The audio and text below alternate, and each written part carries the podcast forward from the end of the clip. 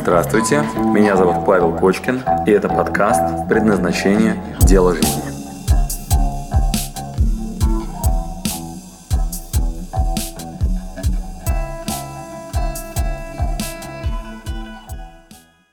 Только что закончилась личная консультация. Сейчас, когда мы расстались с парнем, которого зовут Роман, а, он в конце меня спросил, говорит, Паш, ну давай так, а твое мнение о моей текущей ситуации? И я ему неожиданно сказал такую фразу, фразу сказал, что, слушай, Роман, на самом деле это очень круто реализован, твоя ситуация очень неплохая. А, прямо скажем, реально очень крутая. Чем, вот за что тебе прям жму руку. И что я ему сказал? Что ты, дружище, примерно вот по шкале от 0 до 100, ну, на 70, ну может не на 70, но на 60 так уж точно реализован. И вот я ему такое сказал, а сам про себя подумал, мы сейчас сделаем приложение, а в приложении будет карта. И в этой карте будет видно, насколько человек реализован по нашей шкале. Вот э, для меня э, человек реализованный тогда, когда он тотально соединен с собой, когда он полноценно сбалансирован и включен в работу. И вот, вот сейчас реально 3,5 часа была личная консультация. Э, в кафе мы рисовали на салфетках, э, но э, к чему свелась э, финальная оценка? Ты реализован на 60 из 100.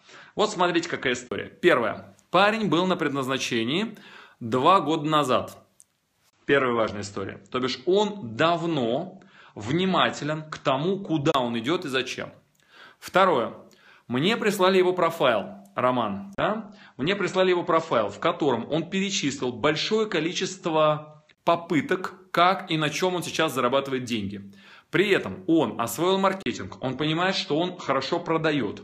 При этом он специализируется на интернет-рекламе. При этом он говорит, я не люблю продавать воздух, я готов продавать только очень качественные товары, в которые верю сам. Пусть это будет э, пленка или трактора или деревянные дома, но тот человек, чьи деревянными домами я готов заниматься и продавать, занимается этим в поколениях, его дед, отец и он сам, это лучшие деревянные дома, которые я когда-либо видел. И тогда я готов продавать экологичные э, маркетинг, да, хорошо, экологичные э, продукты. Дальше он говорит, от э, торговли парковочными местами до э, там, и перечислил кучу разных направлений. Дальше он сделал экселевскую табличку, в которой проанализировал ответы от друзей. Дальше, что с ним происходило? Он э, проработал задание с окружением. То есть он опросил своих друзей, в каком виде они его э, уникальность видят. Да, позадал им вопросы, составил такую экселевскую табличку, э, выписал результаты всех практик, которые мы даем на предназначение, включая разные медитации типа миллионер, похороны и так далее. Вы знаете, о чем речь. Э, все это составил в такую большую картину. Э, и э, из... Э, общего набора, который мне прям положил на стол, стало понятно, что парень достаточно реализован с точки зрения базовых потребностей, так называемого нижнего диантяня. То бишь, он сейчас зарабатывает примерно миллион рублей в месяц. Он э, достаточно агрессивен, что означает, что он не находится в категории лося. Итак, смотрим, какие у нас вообще стадии. А, вопрос, находится ли он на уровне лося? Нет, не находится. Он не... Э... Итак, есть категория лося, то бишь, когда он отмазывается, объясняя внешние причины, что я не могу справиться, потому что кризис и так далее. Я от него не услышал ни одного слова нытья. Ни одного. То есть никаких отмазок, типа э, у меня там все плохо, не -не -не, я не могу ничего сделать и так далее, я ни разу не услышал. Поэтому тут же переводим его из категории э, безответственного человека в категорию ответственного. Да? Дальше он мне говорит, Паш, говорит, я могу себя замотивировать и агрессивно работать, ну, например, ради тачки. Но тачку я уже оплатил, и она придет в январе. Я боюсь того, что мне делать дальше, после того, как я понимаю, что машина придет. Дальше мотив.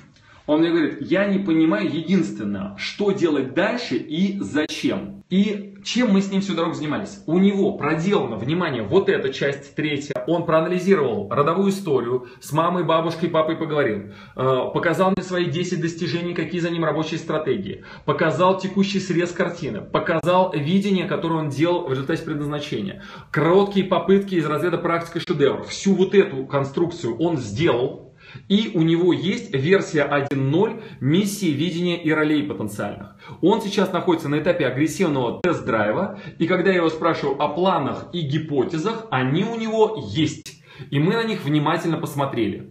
И когда я это обнаружил, я говорю, слушай, как интересно, этот этап сделан, дружище. Теперь что делаем дальше? И стало понятно, что половину работы по поиску предназначения парень реально сделал. Рома реально крутой парень. Более того, это дало уже порядка, ну сколько там, миллион рублей в месяц. То есть он уже, ну, более-менее нормально зарабатывает. Что дальше происходит? Он говорит, Паш, ну я не вижу смысла. И тогда мне пришлось рисовать ему следующую историю. То есть я ему нарисовал так называемый нижний и верхний дянь-тянь. Вот такая штука. Раз, два. И он параллельно занимается кабалой. И вот эта штука называется переход Махсома. Переход Махсома. Что это такое? Здесь первые три уровня реализации. Из разряда, чтобы выжить, и у него все нормально с деньгами и так далее. Чтобы качественно, вкусно делать, он говорит, я никогда не буду рекламировать всякое говно, только экологичный товар, который мне нравится. Имею возможность отбирать клиентов, которых буду рекламировать. И у него рекламное агентство. И ты знаешь, Паш, социальный статус более-менее. Тачку уже заказал, и квартира у меня все-таки не на МКАДе. Да, квартира у него, он говорит, вот живу на Шабловской, я прям когда в Москву переезжал, а год назад он переехал в Москву. И тем самым он говорит, слушай, вот это вот у меня очень близко к закрытию, я уже работаю над поисками смыслов ради чего, но ты знаешь, Паш, э, пока не понял. Ответа на вопрос, зачем у меня нет. И тем самым он что говорит, слушай, я вот тут вот работаю, никак не могу перейти, мне нужна твоя личная консультация, что скажешь на эту тему. Скажи ему, дружище, что если вот это возьмем за 100%, вот это возьмем за 100%. Вот такая полная реализация. Когда и то, и то, и то, и то, и то. То ты сейчас примерно вот здесь. А это означает, что ты примерно на 60% реализован. Ну, на 60 как бы продвинулся от 100, э, вот это, от, от, от белого света, когда все потребности, в том числе в самореализации, закрыты. Итак, э, что ему осталось? Ему осталось, первое, получить набор гипотез. И он говорит, ладно, я приду второй раз на предназначение, дабы теперь не просто выяснить, куда и как я, а максимально глубоко проработать в практике. И э, составить список микрозадач и опять запустить это в таймшит в реализацию снизу. И проверить, и ограничить свой бриллиант максимально качественно. Гораздо лучше отфильтровав, что мое, что не мое. Дальше ему надо из этого будет превратить в процессный подход, вот сюда перейти, на эту стадию, и составить видению 2.0, э, таким образом, чтобы оно было а, для него начальной точкой в бесконечной работе. Что происходит после перехода Максома вот здесь? А, пирамидка верхнего диантяня раскрывается в бесконечность. Вот тут тупик, вторую тачку и третий дом покупать себе бессмысленно. И третья женщина просто ни к чему. Да, и вот тут вот мужики начинают с ума сходить из разряда заработал денег, а что теперь с этим дальше делать, непонятно. Елочные игрушки не радуют. Вот тут происходит переход Максома, раскрытие четвертого уровня, ну, анахат по-другому называется, сердце, любовь, отдавание. И вдруг становится понятно, что надо себя расширить на категорию два я. Не один я, а два я. Ну, например, жениться и взять на себя ответственность за любимую женщину. И тем самым ее желание а, становятся моими желаниями, ее проблемы мои проблемы. И тем самым я становлюсь шире. И мы впервые начинаем осознавать, что я могу быть шире, чем один я, шире, чем эгоизм. И тем самым в Кабале это называется эгоизм исправленный. И вот начиная с этого перехода, дальше можно наслаждаться просто бесконечно. Тогда уже можно не миллион в месяц зарабатывать, а миллиард. Почему? Потому что ты в служении, Два я, три я, семь я своей семье, а может быть своему подъезду, а может быть своему городу, своей стране. И ты понимаешь, что на самом деле теперь через тебя можно пропускать бесконечные суммы, потому что ты, люблю вас, с отдаванием работаешь. И это то, что тебя наполняет, делает тебя счастливым. Дружище, поздравляю тебя, ты процентов на 60 из 100 потенциально мне известных реализован. Тебе до вот этого этапа, до видения 2.0, еще немножко поработать, увидеть полноценное видение, и ну, это даст тебе энергию и силы для расширения многократно вперед своих возможностей и сил. А, так, подскажите, Павел, пример человека с 90% реализации.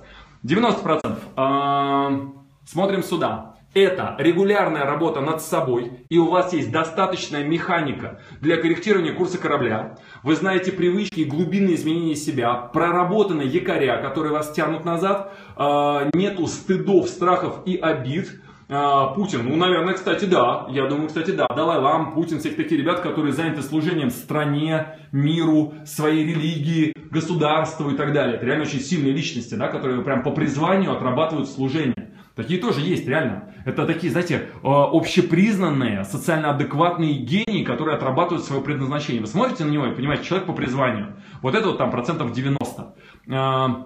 Итак, для этого вам понадобятся еще разные инструменты качественные по управлению. Вот они например, здесь перечислены, да? И на выходе, когда 100% начинается, когда вы еще становитесь критически тонким, О чем речь? Эзотеричным. Настолько внимательный к всяким э, сигналам, очень, очень, знаете, очень чувствительным. Когда вы начинаете быть э, чувственным, предвидящим, тонким, интуитивным, и когда вы способны заглядывать в будущее, и когда вы способны э, следить за чистотой своего намерения. Короче, это реально круто. Ну, э, Геша Майкл, например. Вот, Геша Майкл.